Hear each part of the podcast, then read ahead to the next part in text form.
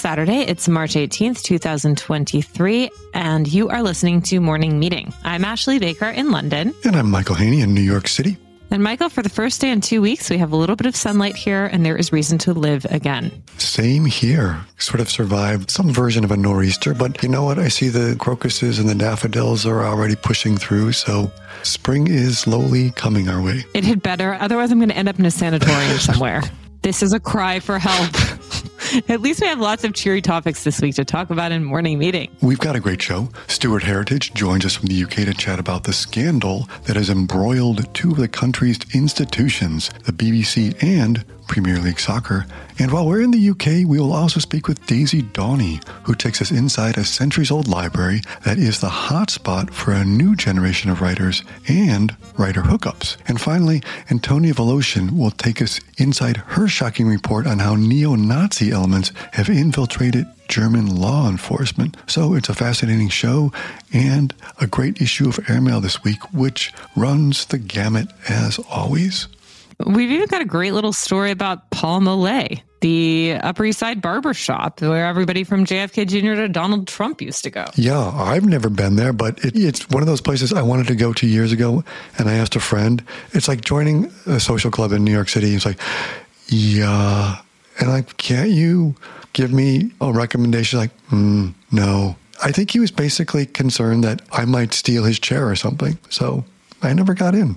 Can you tell us about Paul Mole? It's like the Rao's of barbershops, Michael. I mean, there's a lot of drama surrounding it. Paul Mole, who founded the barbershop back in 1913, died in 1971. And a lot has happened since then. His son took it over for, and then there were some business developments that resulted in someone else taking control of the company. We've got all the drama there, but it's in short, Michael, you're off the hook because it's temporarily shuttered, but it's a fascinating one. It's one of those only in New York stories. It's an awful lot of fun to read and delve into. So we are not going to have the writer Andrew Zucker here on the show with us today, but we encourage you to read that story because it is delicious. Where do you get your haircut now? I'm kind of curious. You have a signature haircut. Who does it for you? I go to Gino's Barberia on Greenwich Avenue, which also cuts a few other airmail staffers, including Nathan King and a few others who I've sent there. So it's very, got a very loyal clientele. You and Nathan look fantastic. Well done, gentlemen. Well, the Paul Mole story reminds me of one we've also got by Elena Clavarino this week about, you've all heard about the VIPs, which is what Paul Mole seems to be built on. But then there's the fashion world, which you know very well actually has VICs, and we get a good story on that this week, which are the very important clients, right? It's so funny. I have experience with this. Like, I was in Paris for Fashion Week years and years ago, and one of my friends was there at the same time, and she was a publicist for a fashion house. And she went into the Elias store, and because she's so beautiful and fabulous and incredible looking and cool and whatever, they thought she was like a very important client. And Michael, I kid you not, Within five seconds, she was plied with champagne. She bought like 20 dresses and she ended up brilliantly getting like driven back to the hotel, which we were sharing a room somewhere on the left bank for $99 a night in like a chauffeured Mercedes Benz. And she woke up the next morning and said, Oh my God, what have I done? How much did I spend? And the fashion houses have only gotten savvier in the intervening years. And they now have all sorts of inventive ways for clients to feel special and therefore to spend money. It's sales and marketing people. Yeah. During the shows, which have just ended, if you spend six figures at one of these houses, they'll fly you in for the shows. They'll take you to palazzos, private dinners. I always equate it to it's the fashion world equivalent of what happens in Vegas, which is known as the whales. If you're a big, a high stakes gambler, you get the suites, you get flown in on a private jet, eat for free, but because they know you're going to lay down and leave a lot of money. So look at the fashion world equivalent of that. Michael, if you dazzle them, they will come. I think that should be your next t-shirt. That's the name of our next podcast. If you dazzle them, they will come. Now, it's funny. It's like they say it's better than a travel agent. It's also cheaper than a travel agent, although not if you consider the hundreds of thousands of dollars of accessories you leave with. Yeah. Well, we're cheaper than a travel agent. We're going to take you around the world a little bit. You and I, my friend, we will never be there, but it's fun to read about this stuff from afar. Exactly. So, where would you like to begin this week? Oh, darling. How did one of the most beloved and respected journalists in the United Kingdom get quasi canceled for a single tweet? Stu Heritage, a writer at large for Airmail and a frequent contributor to this podcast, is here to tell us all about it. Welcome, Stu. Stu, Gary Lineker, is this the most very English scandal of all time or what? it's quite English. It's about a national hero who's almost single handedly taken down the national broadcaster. That's kind of British. With a tweet as well, with a quite a polite tweet. Well, this is the weirdest thing. I mean, isn't he sort of like the Terry Gross of the UK? Yeah, I guess if Terry Gross had been the second highest goal scorer in American soccer history, then he'd be like the Terry Gross. Okay, take us back. Who is Gary Lineker and how did he end up on the BBC in the first place? Okay, Gary Lineker is a former soccer player, let's call him a soccer player, who rose through the ranks of the football leagues, becoming the highest goal scorer in sort of the second division and then the first division. He was the leading goal scorer at the 1986 World Cup. Just a national hero. And as well, he was never formally disciplined by a referee in 16 years of matches. He's this untouchable sort of sporting hero who subsequently went on to become a broadcaster, a football sporting television broadcaster who works for the BBC and is the highest paid presenter in the, all of the BBC. Anything he puts his hands to, he's massively successful. He started endorsing potato chips a few years ago and sales went through the roof. And for a professional athlete to sell snack food is ethically a bit weird, but he made it work. That's the history of Gary Lineker. Tell us about the tweet that's now been heard around the world. the British government have just announced a policy which is kind of it's got this very Trumpy name, Stop the Boats, which is a system by which they want to sort of intercept small boats full of asylum seekers, refugees coming across from France, and send them to Rwanda, which is a quite a hardcore thing to do. Gary Lineker wrote a tweet saying that the Home Secretary's announcement of it contained language that was reminiscent of 1930s Germany.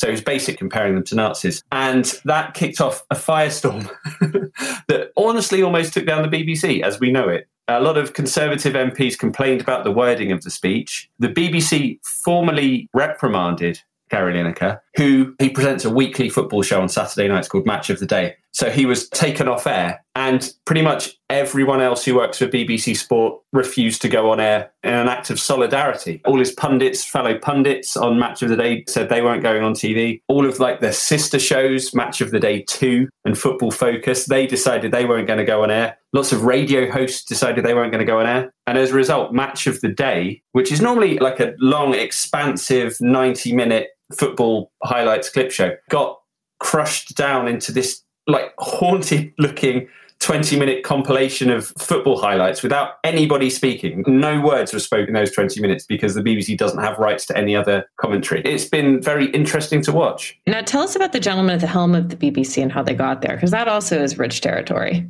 Yeah, the chairman, Richard Sharp. One of the big things that got Gary Lineker into trouble is this sort of the issue of impartiality which the BBC always says it has, which if you work for the BBC, you're not allowed to express a political opinion one way or the other because it kind of compromises the neutrality of the corporation. But the chairman, Richard Sharp, is the guy who helps facilitate an enormous loan to Boris Johnson. I think it was £800,000 loan from a Canadian businessman. And Richard Sharp was kind of the middleman in all of this. And it all happened weeks before Boris Johnson recommended him to be the chairman of the BBC, which uh, it looks like it might be a sort of a severe case of compromised ethics, not particularly politically impartial. Stu, is it fair to say that this is from where I sit? It seems like after whatever four or five years now of Britain being divided by Brexit and then Johnson and looking for a prime minister, it seems like England and Great Britain has finally found something that unites everyone which is yeah, don't mess with Gary Lineker. He's pretty much the one guy in the whole country who you don't. If you're trying to win favor with normal people, he's the one guy you kind of don't go up against because he's literally he's a national hero. It would be like I'm trying to think of an American comparison, and I can't think of one because I'm not very good at American sports. But imagine. Like, Wayne Brady, is that a guy? Is he a sports person? You're asking the wrong people. Tom Brady. Tom Brady. I don't know any of I, sh- I, shouldn't get into this. This guy's basically like a choir boy, is what you're saying. I mean, there's frankly, there's no American equivalent to that. I'm sorry to say. He is, yeah. He's famous for never getting into trouble. Not even a yellow card, which is sort of the gentle ticking off that you get for slightly breaking a rule during a football match. He didn't even get one of those. Stu, do you guys watch Ted Lasso here in the UK? Yeah, yeah. He's in Ted Lasso a lot, isn't he? Yes, of course. Stu, it's a fascinating story and a very delicious scandal, and we thank you for explaining it all to us. It's always a pleasure. Thank you very much. Have a great day. Only in Britain, Michael. Only in Britain. Actually, has Charlie, he's gone over to the football side of things, hasn't he? Oh my gosh. My weekends are like something that was left on the cutting room floor of Ted Lasso. It's unbelievable. Nine years in New York, I tried to get this kid playing soccer. Within two weeks of arriving in the UK, it's all that he wants to do. And it's fascinating. And my favorite part about it is the trash talking. In the States, we're encouraged to be supportive and emphasize sportsmanship. No, here it's about winning and it is not about losing. And it is really funny to watch. I mean, it's also kind of sad, but it's also very funny to watch that play out. You have a bunch of nine year olds running around the field, trash talking one another. I shouldn't laugh at that. I'm sorry. All right. Well, Michael, where can you find the most stylish and accomplished journalist in London? It turns out in St. James's Square. And we've got Daisy Dawnay, one of our writers at large, to tell us all about it. Welcome, Daisy. Hi. Thanks for having me. So, Daisy, what is the London Library? So, the London Library is kind of the oldest lending library in London. It was founded in like 1841, I think, when there weren't any state funded libraries. And it kind of quickly became this place where writers and thinkers and all kinds of literary greats, I suppose, became members of it. And it's got this amazing history. And now it's got this beautiful building in the sort of corner of St James's Square where it's still a place where people kind of gather and research, read, write, think. So you've got, as you note in your story this week, you've got, when you talk about famous names, it's not just books on the shelves, but Virginia Woolf, Charles Darwin, Tom Stoppard have all sort of made it their home across the centuries, right? Yeah, exactly. And I think that's kind of part of the exciting appeal about going there is you kind of feel that you're going up in the footsteps of T.S. Eliot or Charles Darwin or Virginia Woolf or whoever your hero might happen to be, chances are that they will have been there. And the list of members is just like the most amazing A to Z of literary greats. Talk about that membership because sitting here in New York City, I'm like, and all of us where we're looking for spaces to get out of the house, to go work and sort of find some inspiration. And you don't need any kombucha anymore at WeWork, but you've got this library, which it's a small membership, and yet it seems to be the place where all the new generation of writers is coming to sort of work and find space. And it's all about sort of drawing that inspiration, right? Yeah, exactly. I think it's got this very unique atmosphere at the library, which is kind of quiet, collective endeavor. So you kind of feel like people like minds are whirring in there and people are getting stuff done. And it's the opposite of a kind of ping pong, have a beer, have a chat. WeWork type culture. It's much more, it's a very niche little place and it's got a very particular atmosphere, which I think the members absolutely love. And when I was uh, like talking to people for the article, every member I spoke to is like passionate about the library and loves being there and loves the whole experience of being a member. And I think there is something very unique about it. So just to kind of describe it to people who've not been there, it's a very old building, which you go into and you go into a lobby and you kind of leave your coat and there's a hat stand and step back in time. I mean, you've probably walked from Green Park Tube and you've walked past kind of hat makers and wine merchants and it takes you sort of back in time anyway being in that part of london. It's very kind of rarefied and elegant and it's wonderful. And then you get in there and you leave your things in the lobby and then you go upstairs and there's a big reading room where you can kind of access any kind of periodical or newspaper or anything and sit and read in an armchair or at a desk. And then there's next door there's a big writer's room which again is a lovely room to be in. It's got big windows and you can sit and just sit at a desk with a lamp and just quietly get on with writing or whatever it is you're doing researching. And then there's obviously the stacks, which are kind of these steel grills. And then there's like thousands of books and you can just kind of it's a free for all for you to wander you kind of there are these pull cord light switches it's all quite old fashioned so i'd say so you then you wander down these wonderful dark stacks and you can pick whatever book takes your fancy. And I think part of the magic is that you can walk through the stacks. You don't have to kind of pre-order or do it through the librarians. You can just wander about and see what where it takes you. Now, books, though, Daisy, are not the only alluring thing about the London Library. It turns out that the fellow library goers often find one another quite interesting. Tell us a little bit about the dating scene that's popping up around this community. Yeah, I have to just say that this is not something I've experienced firsthand, but someone that I a few of the people that I chatted to for the article said to me that, in fact, they have met people through the library and they've had phone numbers left on their desks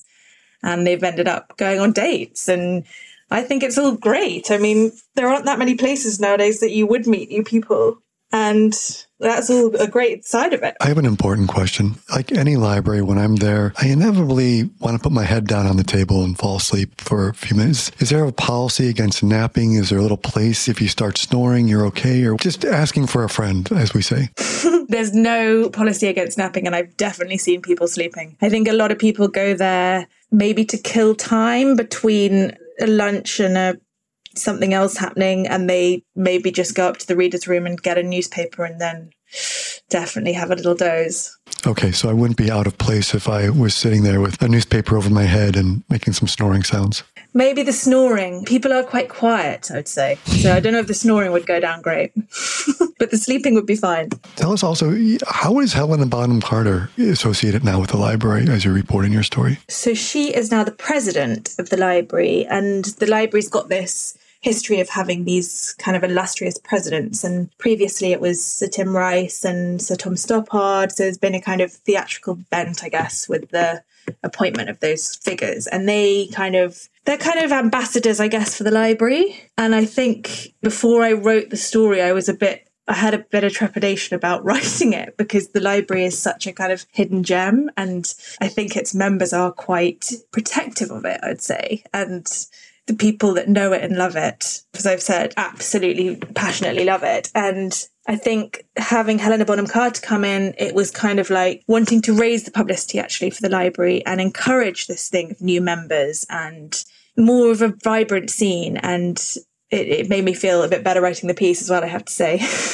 I guess one good thing is you note also, like I originally thought when I heard a membership library in London must be very expensive, but it's only roughly $60 a month to join, which is, as you know, much cheaper than getting that hot desk at WeWork or any other place. So it's a great steal at that point. Yeah, I think it is. And I think people bulk a bit at the beginning thinking, oh, a library, having to pay for a library feels strange when there are sort of every borough's got a library that you can go and use. But it's such a different kind of experience, I think, to be a member of the London Library that it feels more like having a kind of workspace that you can use, but it's also got this community attached to it. So, yeah, for me, it feels like an absolute steal, but obviously you are still paying to be a member. I think there are great incentives, like the under 30s get half price membership, and then they do this wonderful program called the Emerging Writers Program, which takes on about 40 new members just for a year. And it's for like emerging writers, and they get a free year and they're kind of nurtured and it's definitely a place that's kind of encouraging. Well, Daisy, thank you so much for joining us. We'll see you in the stacks. Okay, thank you. Michael, I've got to check this out. I've just been sitting here working at home with my dog at my feet. I'm clearly missing out on life. I presumed you've already been there. Like, I would be there every day now. How far is it from your home? Unfortunately, it's like 40 minutes from my house, 30 maybe. So it's a little bit far for me on a daily basis. Plus, I would assume it's kind of hard to record a podcast in there. So let's go off now to Germany, where a recent criminal trial has opened Germans' eyes to how far right neo Nazi elements have infiltrated law enforcement. It's a story by Antonia Woloshyn, who is a freelance writer here in New York City.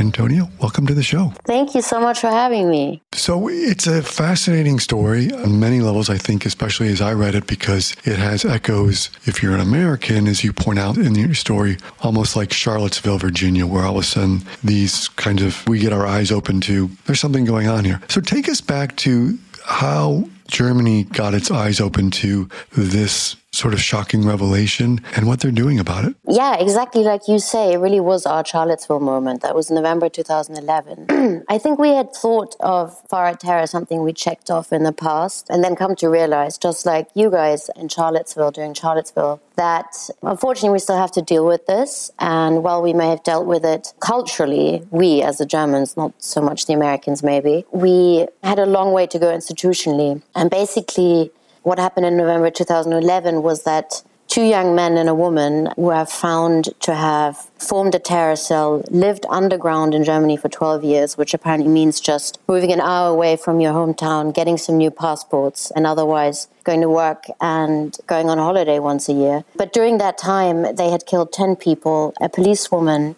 and nine small business owner with immigrant background, Greek and Turkish. And yeah, pretty much got away with it up until that point. If you ask me what did we do about it, I think the most tragic thing about the story was that during that whole time, the victims' families were the focal point of the investigation. Even when an FBI profiler in 2007, the Germans elicited his help, and he very quickly came to the conclusion that the victims, uh, sorry, that the murders had to be right wing motivated. So even then, the victims' families were still the focal point of the investigation. They organized protests but weren't heard. So we didn't do very much, unfortunately. So the woman who was at the center of this terror group, the NSU, which stands for National Socialist Underground, is caught and brought to trial. And it's revealed that there were countless accomplices who provided weapons, identification papers, and it sort of just seemed to be the tip of the iceberg in some ways in terms of, as you say, this sort of network that might have been protecting them from an accurate investigation, correct? Yes, that's correct. I mean, the prosecution insists that up until the end of the trial, even in the written verdict, I love how I just said that. that was very German, that it was a group of three. But like you say, it really wasn't. By conservative estimates, it was a group of 30, and some people think it was up to 200 people. And there was a moment in court which I think really stood out. So basically, during one of the murders, when Halit Yozgat was murdered, he was a 21 year old who borrowed money from his dad to open an internet cafe and put himself through evening school. And during his murder, there was an intelligence agent present. His name was Andreas Temme, and he was invited to court. And the judge asked him, "Well, did you see? Did you see anything?" And he said, "No, I didn't see anything, and I didn't hear anything." And a project by Goldsmiths University concluded that was actually practically impossible because a man of his height would have seen Halit Yozgat lying in a pool of blood behind the counter. But the judge took a short break, came back, and said, No, no, we think he's credible. And I think people were really shocked by that moment in court. And it says a lot about how much the prosecution was willing to investigate people working for the government. And as you note in your reporting, in the 11 years since this case became public, more than 40 Germans have been killed by the hands of far right extremists. When the court ruling then comes out, it's still, as you just noted, was criticized by lawyers as not being sort of really as tough as it should have been, right? Which leads us to like, how is this perceived in Germany now and this problem that's has some light shown on it? Yeah.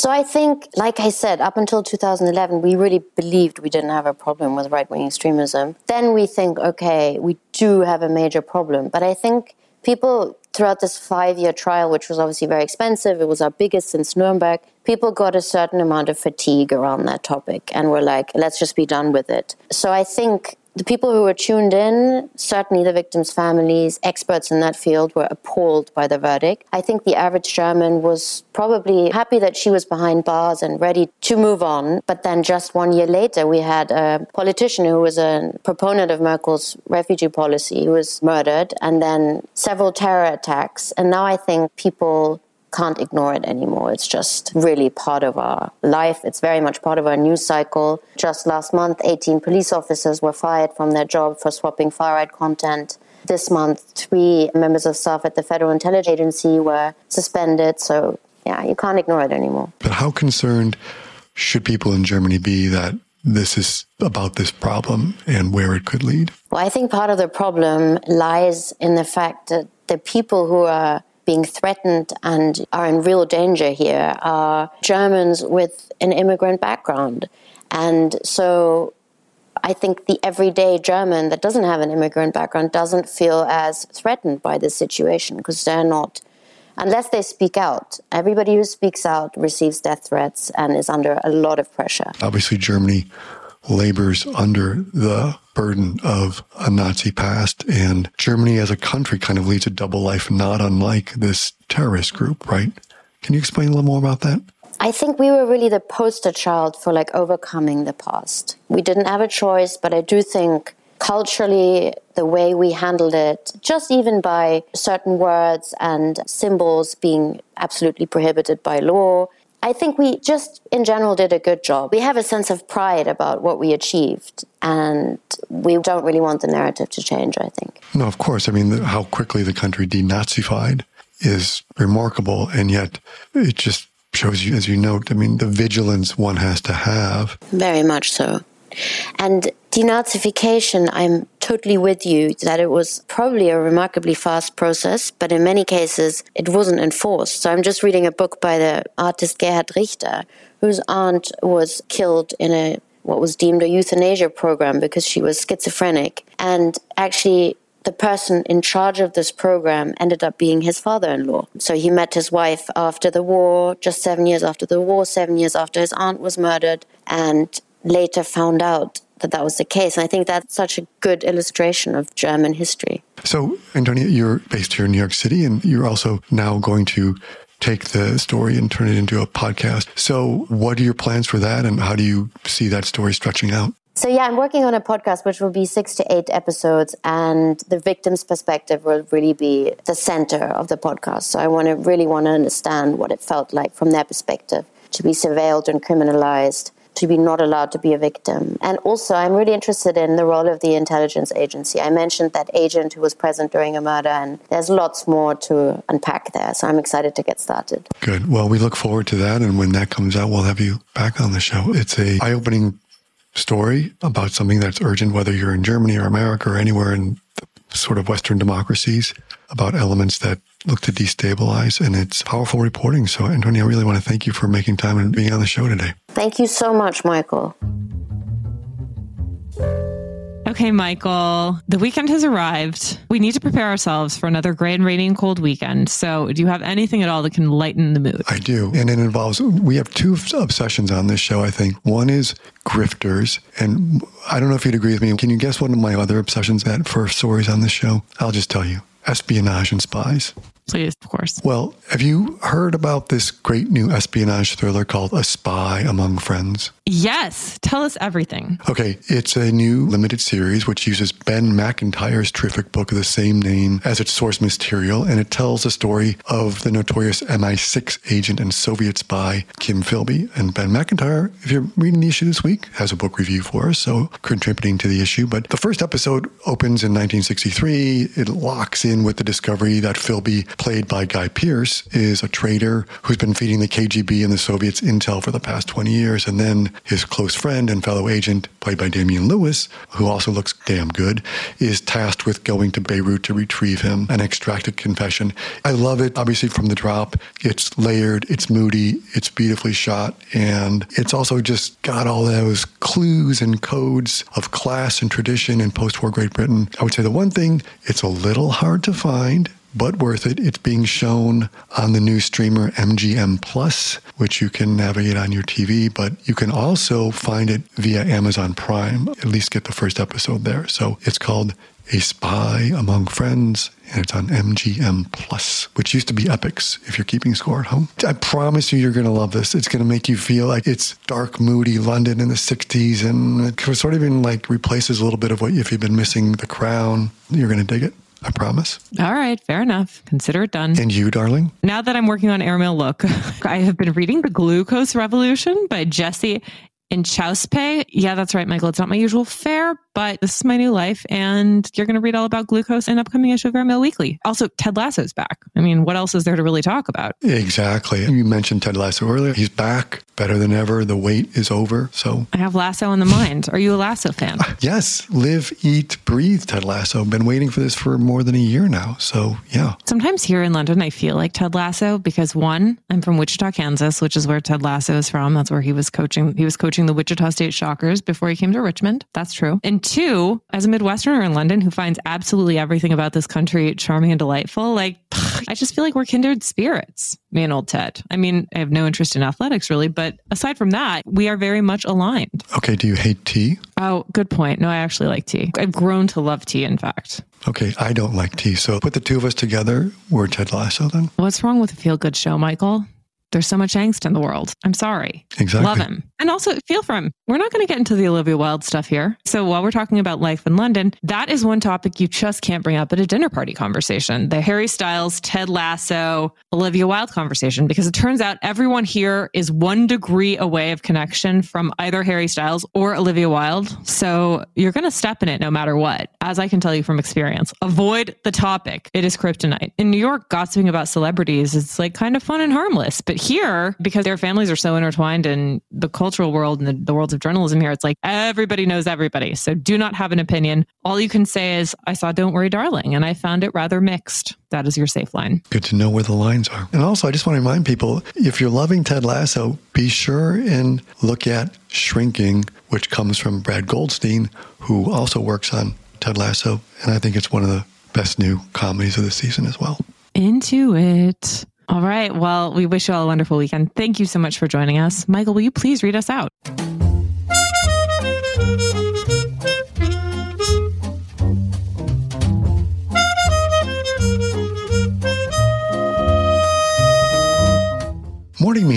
Produced by Airplay Productions and edited by Jesse Cannon. Our co-editors are Graydon Carter and Alessandra Stanley. Our chief operating officer is Bill Keenan, and our deputy editors are Ashley Baker, Chris Garrett, Nathan King, Julia Vitale, and Ash Carter. Our CMO is Emily Davis, and our music supervisor is Randall Poster. Our theme music is The Cute Monster by the Buddy Collette Quintet. A new edition of Airmail is published every Saturday, so please subscribe and enjoy all of our stories on airmail.news, which we update every day. You can also find us on Twitter and Instagram at Airmail Weekly. We will be back here next Saturday with another edition of Morning Meeting. In the meantime, be sure to subscribe at Spotify or Apple Music. But most of all, thank you again for joining us.